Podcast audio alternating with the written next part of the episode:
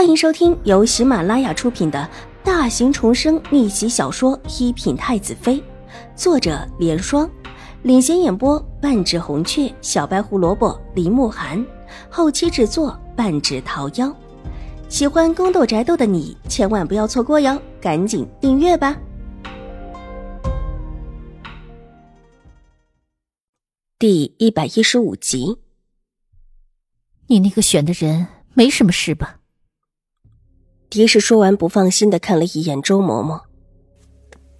哎，夫人放心，我侄儿啊，那是一个可靠的人，就算出了什么事儿，也不会扯到夫人的身上。我和他们家只能算是一个远亲，多少年没来往过。不过以往啊，我看他可怜，少时的时候接济过，对他算得上知根知底的。那就好，这一次出事跟我没有半点关系，也不准备插手。将军在府里要什么你就给什么，切记不要阻挠。我看他这次想怎么澄清。狄氏阴着脸，咬着牙道：“他什么都给秦怀勇备着，但如果这亲事再出现其他的事情，就跟他无关了。”哎，是夫人，老奴明白。周嬷嬷心领神会道：“两人正说话间，一个丫鬟匆匆的跑进了院子，听闻狄氏和周嬷嬷的屋子里说话，急忙跑到门前，扬声道：‘夫人，夫人，您快去接一接老夫人吧，她老人家回来了。’谁回来了？”屋子里的两个人一愣，各自看了一眼之后，周嬷嬷惊愕的问。明明不可能回来的人，怎么可能回来呢？是老夫人方才回来了，将军请夫人一起去接老夫人。母亲，您怎么没用我们府里的马车？秦怀勇扶着老夫人下了车，看了看先老夫人下车的女尼，满脸的诧异。马车坏了。老夫人休息的好，这会脸色还算不错。坏了，怎么回事？秦怀勇愣了一下，眉头纠结起来，有种不好的预感。我也不清楚，只是听说卓卓去看马车的时候，正巧看到有一辆马车的轮子滑落了，而更巧的是，这坏了车轮的马车把我们府上的那几辆马车全砸坏了。差一点点我就来不了，不能主持你和若兰的亲事了。老夫人不冷不热的道。秦怀勇的脸色变了，正待说话，忽听得门外传来狄氏的声音：“母亲，您可来了。方才府里的马车夫回来说，马车坏了，媳妇儿正准备再找马车去接母亲。”说完话，狄氏匆匆的进门，进来之后拿帕子抹了抹脸。可见方才走的真的急了。你已经知道母亲的马车坏了的事情。秦怀勇脸色不善的对着狄氏道：“为什么我不知道？”将军，我这不是急着给母亲另外找车子，一时间倒是忘记了告诉您。原本想着等找到合适的马车，和将军一起连夜上山去接母亲的。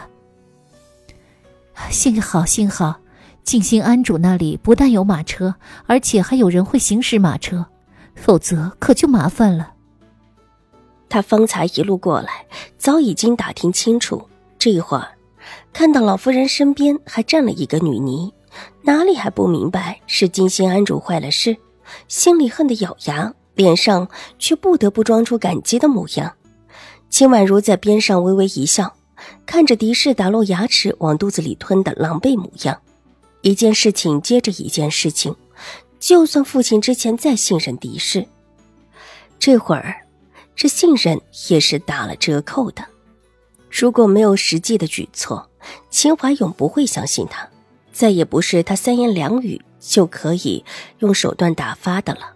果然，秦怀勇的下一句话，狄氏脸上的笑容僵硬了起来。你采取了什么措施？又去哪里借的马车？准备什么时候跟我说？一起上山去接母亲。秦怀勇的问题，一个接着一个，恼火的扔了出来，完全看不到狄氏笑得僵硬的脸。周嬷嬷一看不好，急忙帮着狄氏解释：“啊，将军呐，这事才发生，夫人和老奴在商量，准备去别家关系好的夫人处借马车。我们府里的马车呀，最好的一辆就是老夫人的，这现在坏了，坐不了。别家是哪家？”如果是以前，这话说到这儿，秦怀勇也就满意了。但是现在，秦怀勇却没有半点让步的意思，冷笑着，目光凌厉的落在了狄氏的脸上，没有太多的客气。狄氏，别说到这个时候，你还只在想的阶段，其实什么也没做。我，我。将军，你怎么可以这么说我？你看看，你什么事情我不放在心上？就算你要娶了水若兰，我也全依你。你要什么，我给什么，可有半点耽误的？